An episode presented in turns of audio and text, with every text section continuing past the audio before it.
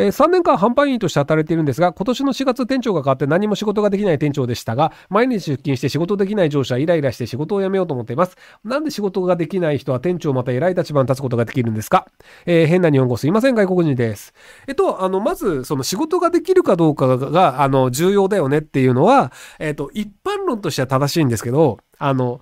自分の気に入ったやつを出世させた方が俺は楽しいって思う社長だったりオーナーって多いんですよね。で、日本の場合ってその社長兼オーナーっていう人がほとんどで、なのでそのある程度のその権限を持ってる人だともうお金は持ってると。なので、あの、自分の好きなやつとか、その楽しいやつとかを身の回りに置いて幸せな生活をしたいっていうのがあって、あの、まあ、最近では、まあ、だいぶ減ったみたいなんですけど、あの、ちょっと前だと、その、突然社長秘書っていう人が雇用されるんですけど、よく調べるとその人単なるキャバ嬢だったみたいな、なんかあの、要はキャバ嬢をと仲良くなって社長秘書にしちゃって、で、その後、秘書と一緒に仕事っていう体で、まああの、愛人としてこう、あの、会社の中でこう、いろいろやらかすみたいな。でもその、奥さんとかが会社に来た時も、あくまで秘書ですっていうポジションなので、その、あの、まあ、バレないっていうのがあるけど、実際はただの愛人だよね、みたいな。っていうのが、まあその、優秀な人だとそんなことやんねえだろって思いがちなんですけど、あの、某すげえ金持ちな人が、なんか、社長秘書募集みたいなので募集して、で、シングルマザーかなんかの人が、その秘書で応募してきて、で、なんか手出そうとして、で、その手出そうとしたのがバレて、週刊誌かなんかにこう記事書かれたみたいなのがあるんですよね。だからそのなんか、あの、すげえ金持ってる人なんだから、別にもうそんな、あの、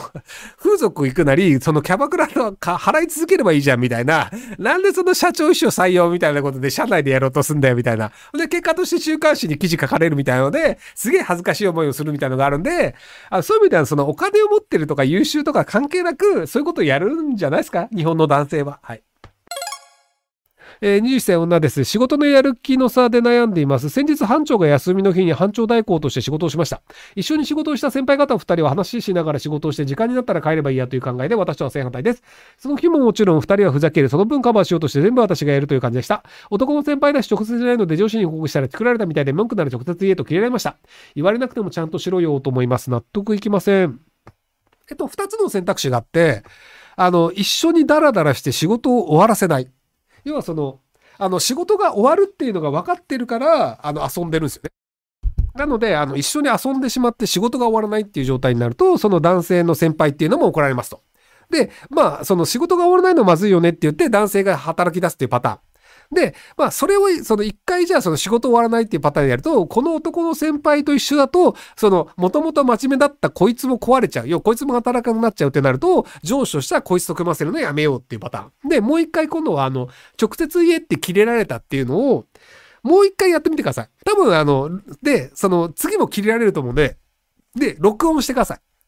要はその、働くべきだよねっていうことを上司に言ったら、先輩に怒られたって明らかにおかしいじゃないですか。っていうので、あの、要はおこ、その、そこで、そのなんか先輩から怒られたので、ちょっとこれは僕、あの、私仕事しない方がいいんじゃないかと思ってしまったんですけど、みたいなのを、ちゃんと証拠を持って上司に言うと、いやいや先輩あなたまずいでしょってなると思うので、なので、あの、要は、サボるか、もしくは、あの、ま、もう一回同じことやって、録音するかっていうので、試してみてください。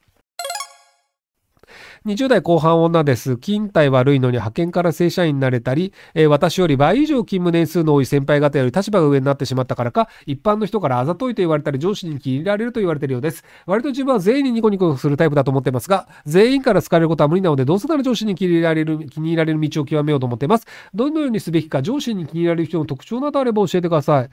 えっと、あの、頭の中では、その、全員に好かれるのは無理だよねって分かってるんですけど、ただ、えっと、人からそうやって陰口を立たれたり、かかれ、あの、陰口を叩かれたり、嫌われるっていうことが、まだ受け入れられていないので、もう自分の中で答えが出てるにもかかわらず2440円僕に払ってるわけですよね。なので、あとは、その、これ、慣れの問題です。要は、全員に嫌われないで仕事をするのは無理なので、上司に嫌われるは正、あ、上司に好かれるは正解です。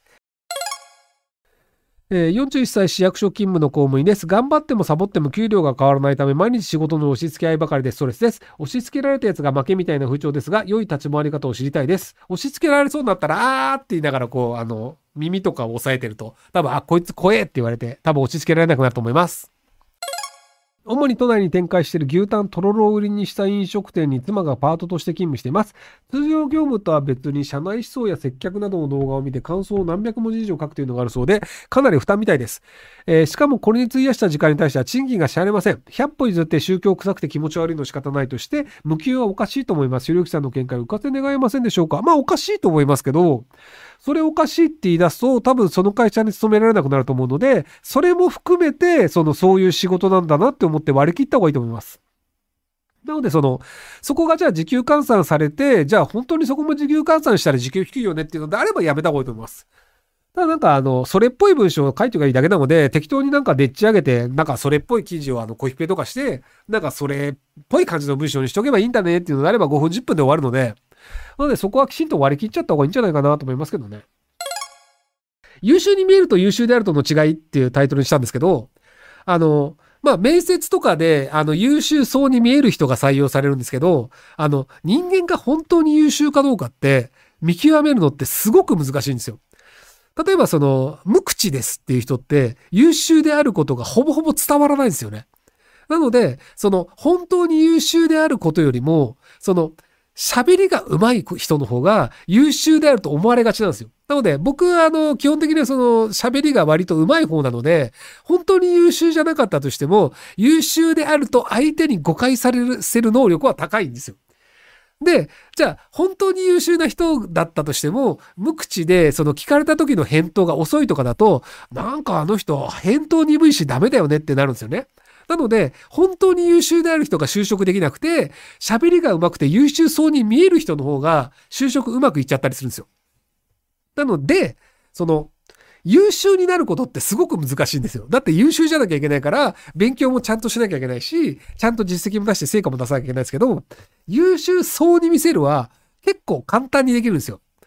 要はあの、聞かれたことに対してそれっぽいことをすぐ返すっていう、要は返答が早いっていうことだったり、その、あの、なんか、あい、その、相手がこういうことを聞こうとしてるなっていうことに対して、あの、ヘラヘラと雑談が返せるとか、あとその余裕がありそうな立ち居振る舞いをしてるとか、要はその緊張してて、あの、まごまごしてるとかっていうのだと、なんかこの人言ってることに自信がないから、あんまりなんかちゃんとしないのかなと思うんですけど、あの、自分が分かってないことでも、あの、堂々とした態度で喋ってると、あれ、そうなのかな？みたいに思っちゃったりするので、なので、その、優秀に見える演技っていうのをちゃんとマスターした方が、人生って長いので、でよっぽど得すると思うんですよね。あの、ノーアルタか爪を隠すって、損なんですよ。要はあの、ノーアルタか爪隠して、爪隠したままノーアルということが社会に分からず、あの、いい会社にも入れず、いい給料もらえず、あの、脳があるけども爪を隠したまま死にましたっていうだけの話なので、むしろその、脳があるかのように見せる能力っていうのをやると、人生割と得するんで、なので、あの、あまりその世間では言われないと思うんですけど、その要は、あの、ちゃんと能力を極め、鍛えた方がいいですよ、みたいな感じが、まあ、一般論では言われると思うんですけど、あの、能力を鍛えるより、その、能力がありそうに見せる能力っていうのを、テクニックで磨いた方が、よっぽど得するんですよね。